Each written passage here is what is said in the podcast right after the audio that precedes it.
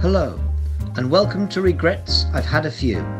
I'm Paul Hunter, Artistic Director of Told by an Idiot, and this is a podcast where I talk to friends and colleagues delving into what made them the person they are today.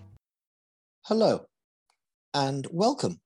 My guest this month is one of Britain's most respected playwrights. She has written over 25 plays and has had her work produced at many of the major UK theatres, including the Royal Shakespeare Company, the National Theatre, and the Royal Court.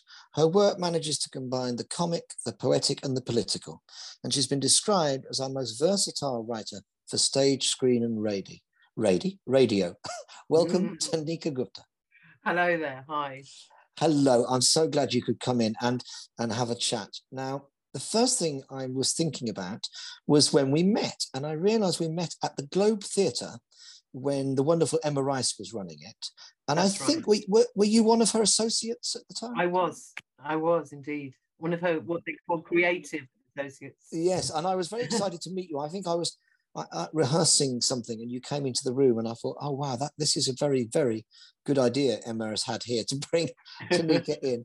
And I, because we mentioned the Globe, I wanted to kick off with a question about Shakespeare because were you involved in the Midsummer Night's Dream there? Yes, so I was the dramaturg. I mean, uh, she, uh, to be honest, you know, I did say to Emma, I'm not really sure what you want me to do here. I'm not going to start rewriting Shakespeare she said, no, no, I just need you to kind of come up with a new concept. And um, between us, we kind of really kind of looked at it together, I think. I think she was, it was huge fun. I mean, I, I wasn't about to start rewriting his uh, um, Shakespeare. No, but, but yes, it was, it well, I, I, my memory of the evening I spent watching it yeah. was absolutely joyous because I yeah. think uh, whatever you and Emma had cooked up worked so brilliantly. And I would, for my money, I thought it really released majorly the themes and what the play is about in a wonderful way. And and I yeah. looked around me at a much more dynamic, younger audience than myself, mm-hmm. and um, and they were having a whale of a time. And um, yeah. and I'm we'll come to this later because obviously you've been very successful and very skillful at, at, at maybe adapting something that exists in one context and, and taking it to another. But I thought we'd start there, but I will come back to that because I think that's a very interesting strand of your work. But if I could take you further back, uh, you were born in India, is that correct? No, I was born in Chiswick. Oh, sorry, I'm, I'm, glad you put me right there. That's that's a brilliant yeah. opener. I am so sorry. So, when did your family come from India? Yeah, so yeah, so my parents came in 61, 62. Okay. They were very young. I mean, they got married. They fell in love in um, Shantiniketan, which is uh, uh, Tagore's ashram. You know, the India's national poet. Yeah. And they they came over. I don't know, about 24 or 25 wow. or something like. That. They were very young, and so I was born in in London uh, and my younger brother was also born here. But we were brought up very Indian. We weren't allowed to speak English at home. Wow. You know, all that kind of stuff. So, um, I mean, at the time I hated it, but now I realize I'm actually bilingual. Which is brilliant. yeah, Absolutely. It's what my parents made me. now, I, I, hope my next piece of research is more successful than my first one. But um, am I right that your both your parents were involved in entertainment or yes, performance? Yes, yes. So my father was a singer, wow. and my mother was an Indian dancer. And the story goes because uh, the the place in Shantiniketan, the Tagore Ashram, is an arts place. You know, it's very much a sort of avant-garde place. And the story went was that every morning, because my mum was staying with her sister, she would hear this man walking to college and singing as he went. and she would like run to, to the bottom of the garden and like try and find out who he was. And by the time she got there, big garden, um, he'd he'd gone, and she said that she fell in love with his voice before she ever saw him. And we all said, well, if you'd seen him, you wouldn't have fallen in love. That's a good. So that was like that was the very arty farty, lots wow. of Tagore. I mean, absolutely obsessed with Tagore. The songs, the dance dramas, the poetry. You know, every morning I'd wake up to my dad spouting some Tagore poem. So it was very um, I was very lucky in that respect that yeah. you know the art is very much um, uh, celebrated, and I was told very at a very young age I was going to be a writer when I grew up. Wow, that's amazing! yeah, that is really yeah. amazing. Um, and again, this it's interesting because you know, some people have no um, arts in their background at all. It wasn't in my yeah. world at all. Mm. You know, my my mom was a dinner mm. lady, my dad was an mm. electrician, and we went once a year to the panto. But it must have been extraordinary growing up in that. Did that continue when they came to the UK, or that? that yeah, yeah. So they they set they set up this um, organization which is still running to this day called the Tagorians, and they would uh, perform dance dramas. So basically, as far as I can remember, in the '60s, they every summer because again they were quite young they were in their yeah, 20s yeah, yeah. 20s early 30s they would they would take a bunch of indian students who they would teach how to sing and dance and we would go in the minibus around the uh, european continent performing dance wow. drums my earliest memories of jiggling around in the back of a bus somewhere at the age of three or whatever wow Tanika, that, we went, i know it was amazing and we went to places like Netherlands and I don't know why they were obsessed with going to Germany and we ended up in Nuremberg as well. Germans loved us, you know. so you were kind of part of a kind of traveling troupe then, really? Absolutely. Yeah, yeah. I mean, uh, again, you know, you don't appreciate it when you're young. You just think, oh no, we're not, where are we going now?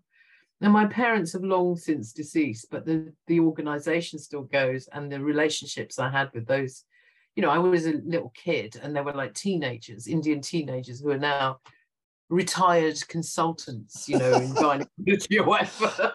That's and, a, uh, that's yeah, a wonderful, still, uh, that sounds yeah. to me like such an extraordinary kind of childhood in a way. And, yeah. and I'm also interested by the notion that you were told that you were going to be a writer because yeah. I could imagine other people in your situation being told that's the last thing you were going to be. I know. Well, all the Asian kids in my school were told doctor, lawyer, of course, accountant. Yeah.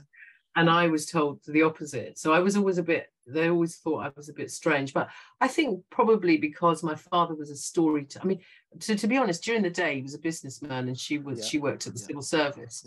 But um, he was and I think you'd appreciate this. He was a storyteller. Yeah. So he was he loved telling stories about the Mahabharata, the Ramayana, or whatever he'd read in the newspaper. And my brother and I were talking about this the other day that he would he would give us a lift to school and he would start a story in the morning in the car.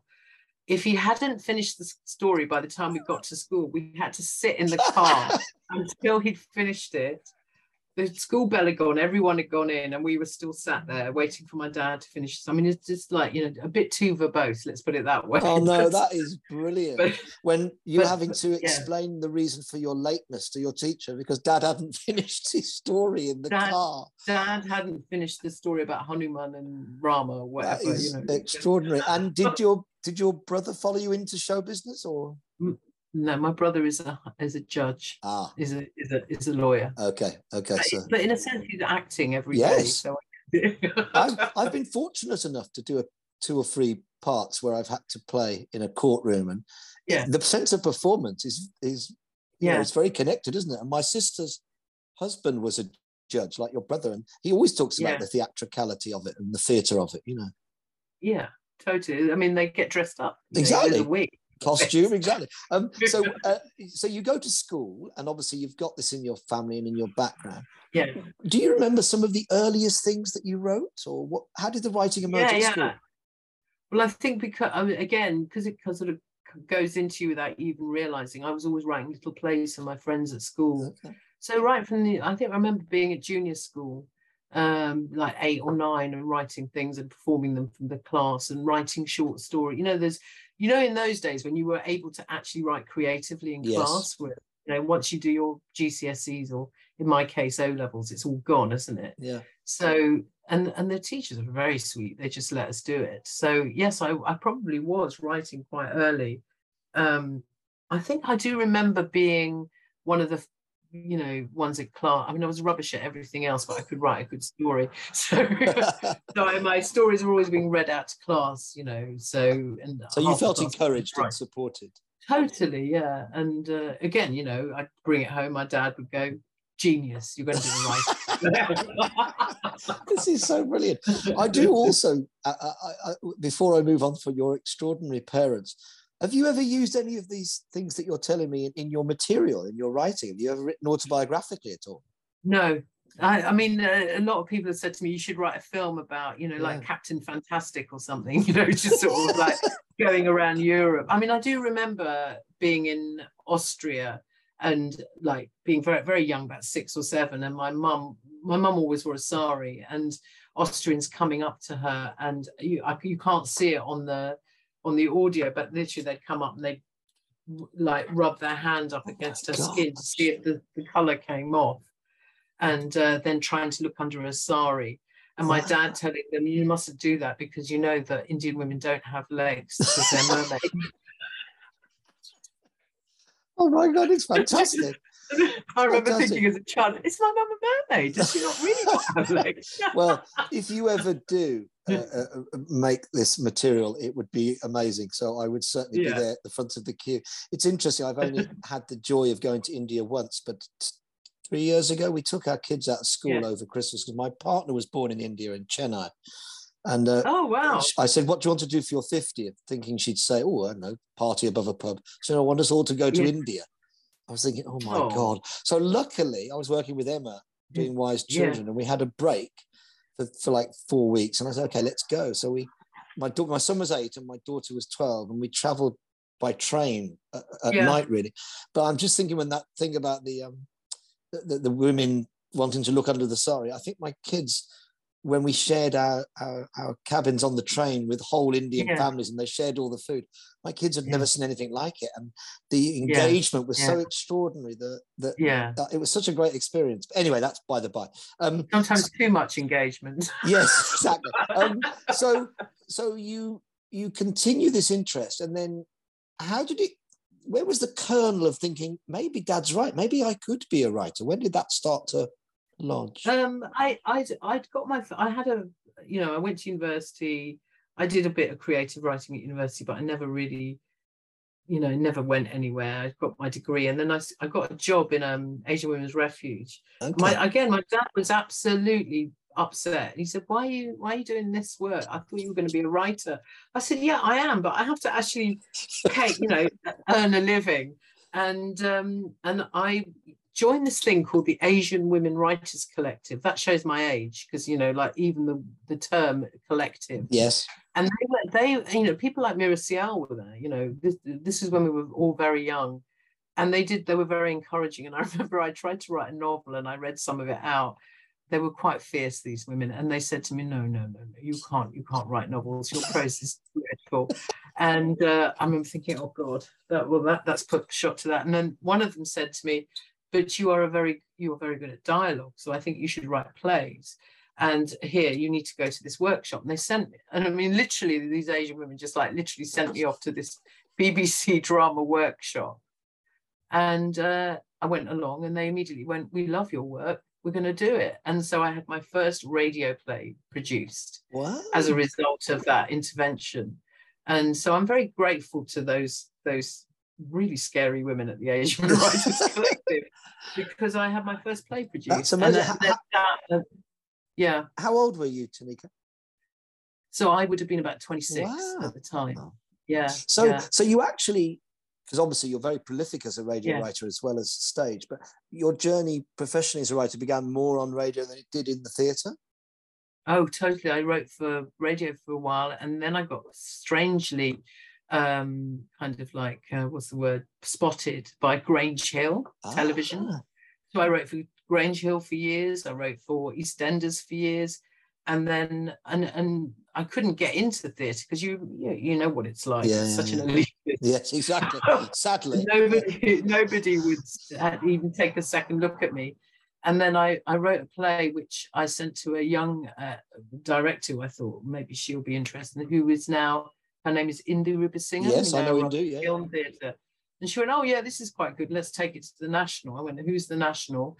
And they um, we did a workshop at the studio at the National back in 95 or 6 yeah, i think yeah. it was and that's when people started taking notice of me and saying why don't you come in you know that usual thing where they they yeah. don't commission you or anything they go no, no. why don't you come in for a chat yeah that yeah and, and so um, i went for lots of chats with exactly, lots of people and that's how it started basically. and uh, and did this then become your first play at the national uh, from the workshop did it lead to the production uh, no, it was at Soho Theatre actually. Ah. With, uh, Paul Sirett was uh, the literary manager yeah. there, and Ab- I think Abigail Morris was. Yes, was I running. remember. Yeah. yeah.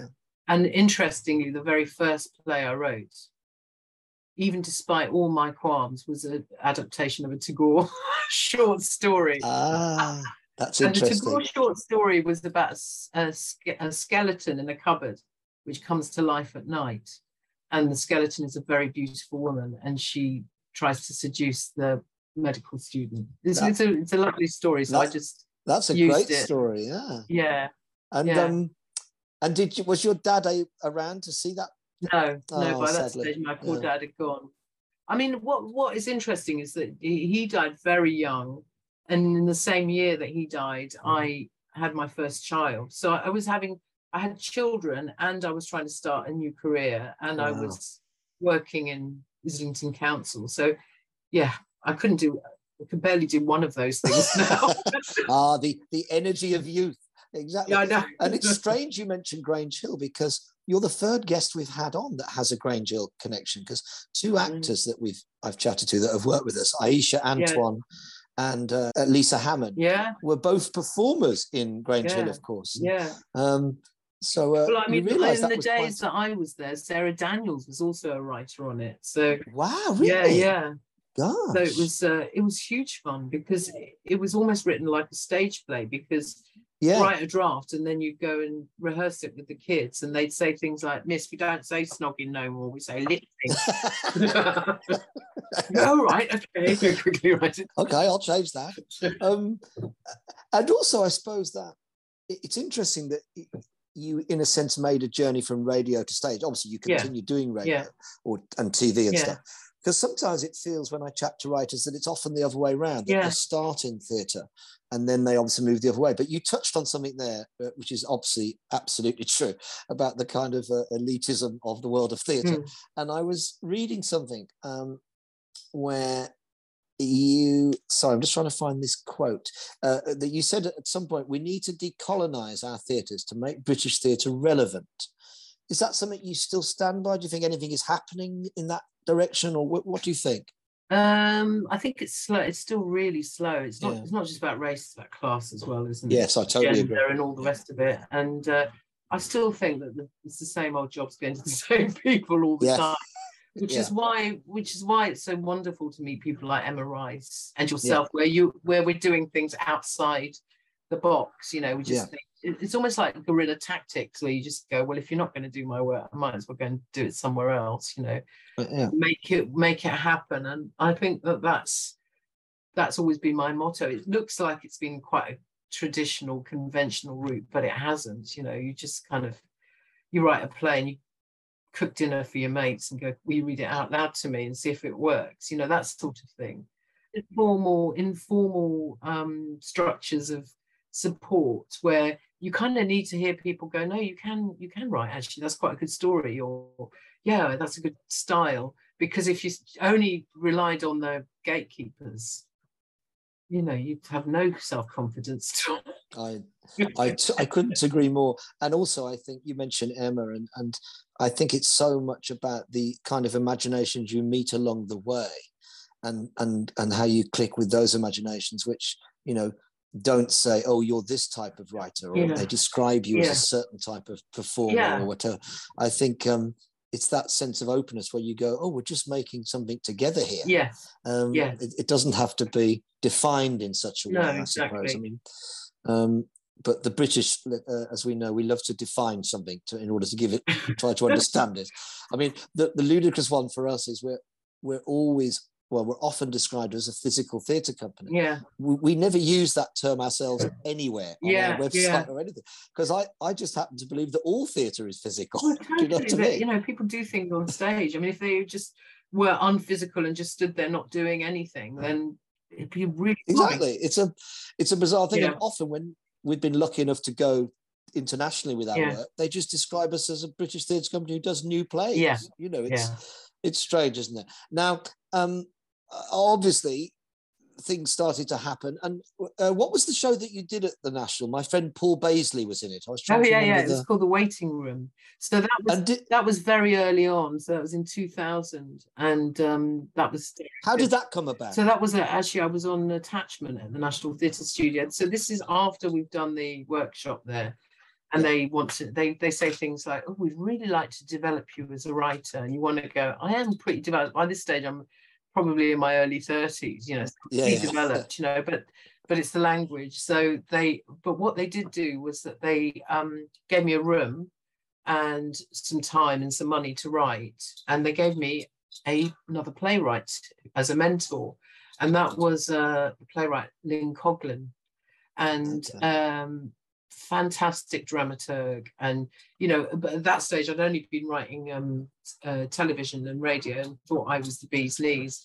And i remember she said she said to me she read my play and she went yeah tanika i think that the scenes need to be a bit longer than a page. Yeah all that kind of stuff. I remember the one thing that she kept saying is in plays what you need to do is you need to scratch the scab rip it off and then make it bleed. I remember thinking, oh my gosh, what's he talking about? But of course, it's it's about depth and narrative and you know all that kind yeah, of stuff. Yeah, yeah. Very good. And then as a result, I wrote a play which then got picked up by none other than Trevor Nunn. And then wow. he said, "Oh, I love this play. Let's put it on." And so I was very lucky, and it and it got on. I think it won a, I think it won a John Whiting Award. But what, yes, it, what was really exciting, and you know, got to work with Paul Bazely, who's wonderful was that um, they asked me, and of course it's the national. So you go, they go, who would you like to play the main part? And I, I just said, well, there's this amazing Bollywood actress called Shabana Azmi. What about her? And they went, yes, let's look her up. And I remember thinking, really? And she came and did it. Wow. She's like she's like our Elizabeth Taylor in India. I mean, she's oh not really word. she's not really Bollywood. She's more like Indian art house. Yeah. And she to this day, I mean, I still go and see her every now and then when she when she comes to stay in some you know swanky hotel. Wow, that's yeah. extraordinary that yeah. you managed to yeah uh, you know and and they and she came over and that must have been an amazing experience. It was. I was a bit like you know on the first day of rehearsal you think oh no what have I done. it's going to be a nightmare. And actually, she was just, you know, she was rolling around on the floor like everybody else, and you know, just fantastic. That's amazing. And did Indhu direct that yes, well? Indhu direct. So yeah. that was um, directed by Indhu. Yeah, at the. I was about to ask you about. Oh no, mate! And also, you the cards have been. I would have thought that not that many women who'd had plays on at the National before you, was there? I have no idea. Can't be many. I don't think so. I mean, it's still the case, really. Yeah, exactly. let's, let's, not dwell. Let's not dwell on that. Um, but I wanted to ask about directors. Obviously, you have a relationship with Indhu and with Emma. Um, what do you look for in a director when you're you're in terms of how they respond to your work, your play? What what are you looking? Yeah, for? I mean, I was asked this just the other day. When do you only can you only work with South Asian um, directors? And I just went, no, not really. I mean, I I basically basically, I just want to work with somebody who understands my writing, gets my gags, and who is culturally, I don't know, culturally sensitive, even if that's a word I don't even know. But it's like, it, uh, you know, the race and class and color does not really matter to me. And no. so that that's, you know, and also having a laugh with someone. I mean, I, oh. I, I really, really need to have someone laugh at my jokes continuously, otherwise it doesn't work.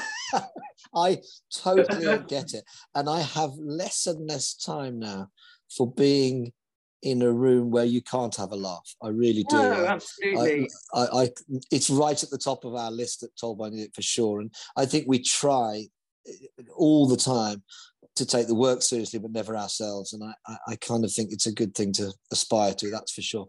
Um, now, I was very interested in, I don't know if this is a new project, but I, I was reading somewhere, might have been on your website, about uh, working, you working on a new version of Hedda Gabler. Is that right? Yeah, so I've done a version of Get Hedda Gabler for Birmingham Rep, and it's brilliant. It's sort of sitting there now. It's like all these projects; they just you you, you know we want it yesterday, yeah, and then you you, hand it in, and then it sits it. there. Yeah. So I Am mean, I right? it, could, it, could, happen. Who knows? well, I hope it does. I was intrigued. Am I right that you've set it in the post-war British film industry? Yeah, no, I was quite interested in the character of Merle Oberon. So she was a, an actress who worked on what was it, um, Wuthering Heights. Yes, with Laurence with, Olivier. uh, yeah. Laurence Olivier, and she was actually Indian.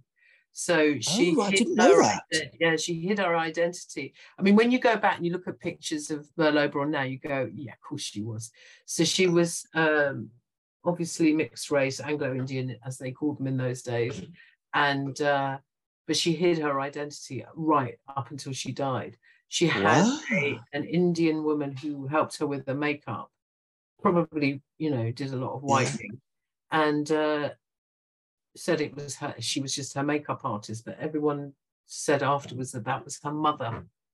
So, uh, wow. So I was quite interested in the idea of Hedda Gabler being, you know, like a Merle Oberon star character. I think that sounds fantastic. And yeah, and, and through the through yeah. the prism of of that play, that sounds a really um, yeah because because obviously it, you know you've been very successful in Hobson's Choice and Great Expectations. When you're taking something that exists already, yeah.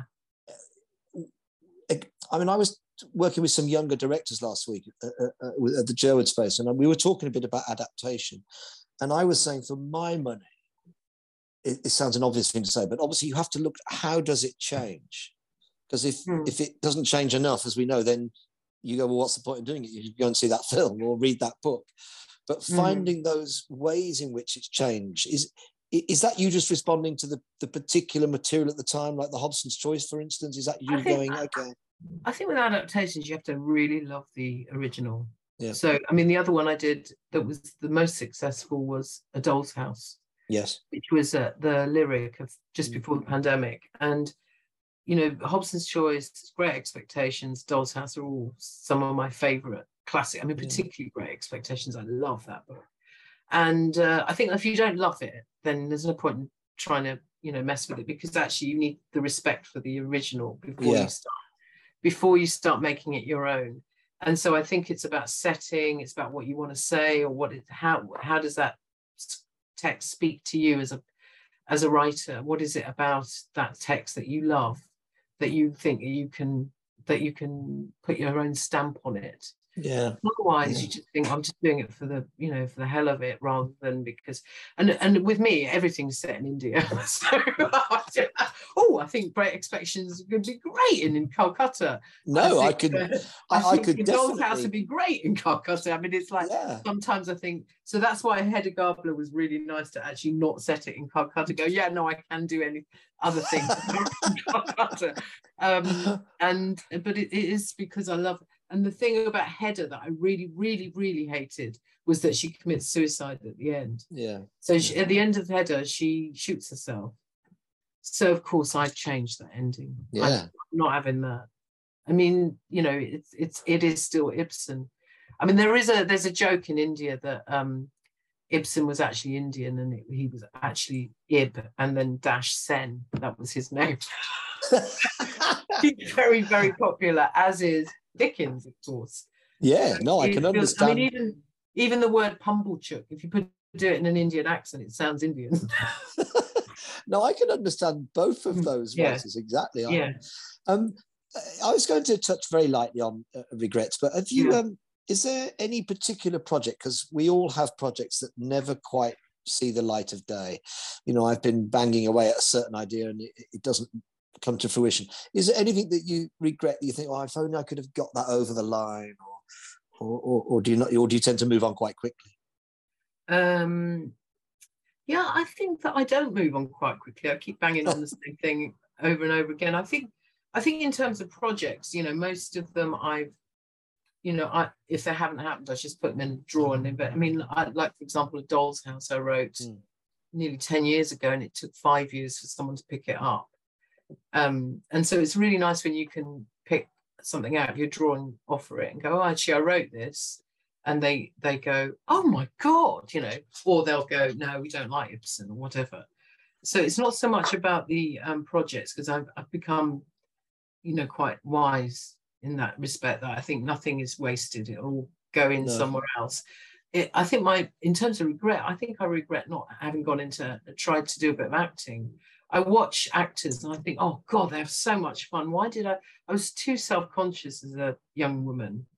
Uh, you know, I was just couldn't bear the thought of anyone looking at me. So I think that that in a way, writers, most writers are quite strange people who are not very good at talking. Whereas I think I'm I think I would have been a natural actor. I think and I, I it's without, too late now.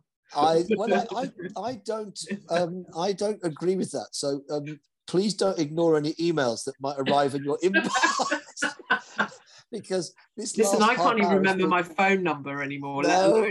and also i should say uh, tanika our work often has very few words it's often visual yeah. so you don't need to learn any lines or anything like that so we'll i'll come back to you on that um, Tanika, it's been so lovely chatting to you. It's been so entertaining and, and to get a brief insight into your process and your work. And uh, and I'm a huge admirer. And hearing about your family and your background is it's interesting because of course you realize every culture has extraordinary stories but it makes me think when we we made a show at the very beginning which was inspired by a tiny moment in um, Garcia Marquez's Hundred Years of Solitude. Oh yeah. And when and when you talk about your mother here falling in love with the voice, it, it makes me think of Marquez. Of course, it's its own yes, thing, course, but yeah. it resonates yeah. in lots of different ways. And I would urge you to revisit the idea of trying to make something of your of your past and your family because your dad sounds an extraordinary character and yeah and um, uh, anyway I, I always end if it's all right tanika with a, a quick fire uh, seven questions i'm going to ask you okay and you just say the first response uh, to these questions whatever yeah. um, or no response at all okay. so my first question is do you prefer writing for radio or film um both Okay. Uh, singing or dancing? Dancing. Uh, who was the dancer, your mom or your daddy? My, my mom, yeah. Yeah. yeah. Um, Angela Carter or Muriel Spark? Angela Carter. Uh, DIY or gardening? Gardening. a road trip or an isolated villa? Road trip. Top Girls or Our Country's Good? Top Girls. outward, now, this is imagine you had to do another job. Uh, would you prefer to be an outward bounds instructor or a shepherd? Outward bounds instructor. Yeah. right. I can now get on in creating the role of an outward bounds instructor for you in the next Told by an Idiot show. Tanika, thank you so much for joining us. And thank I hope you. I bump into you in Muswell Hill and we'll have this yes. time we're going to have a coffee. Excellent. Thanks very much. Thanks, Tanika. Bye bye. Yeah, bye. bye. Dear listeners, if you've enjoyed this idiot podcast, please spread the word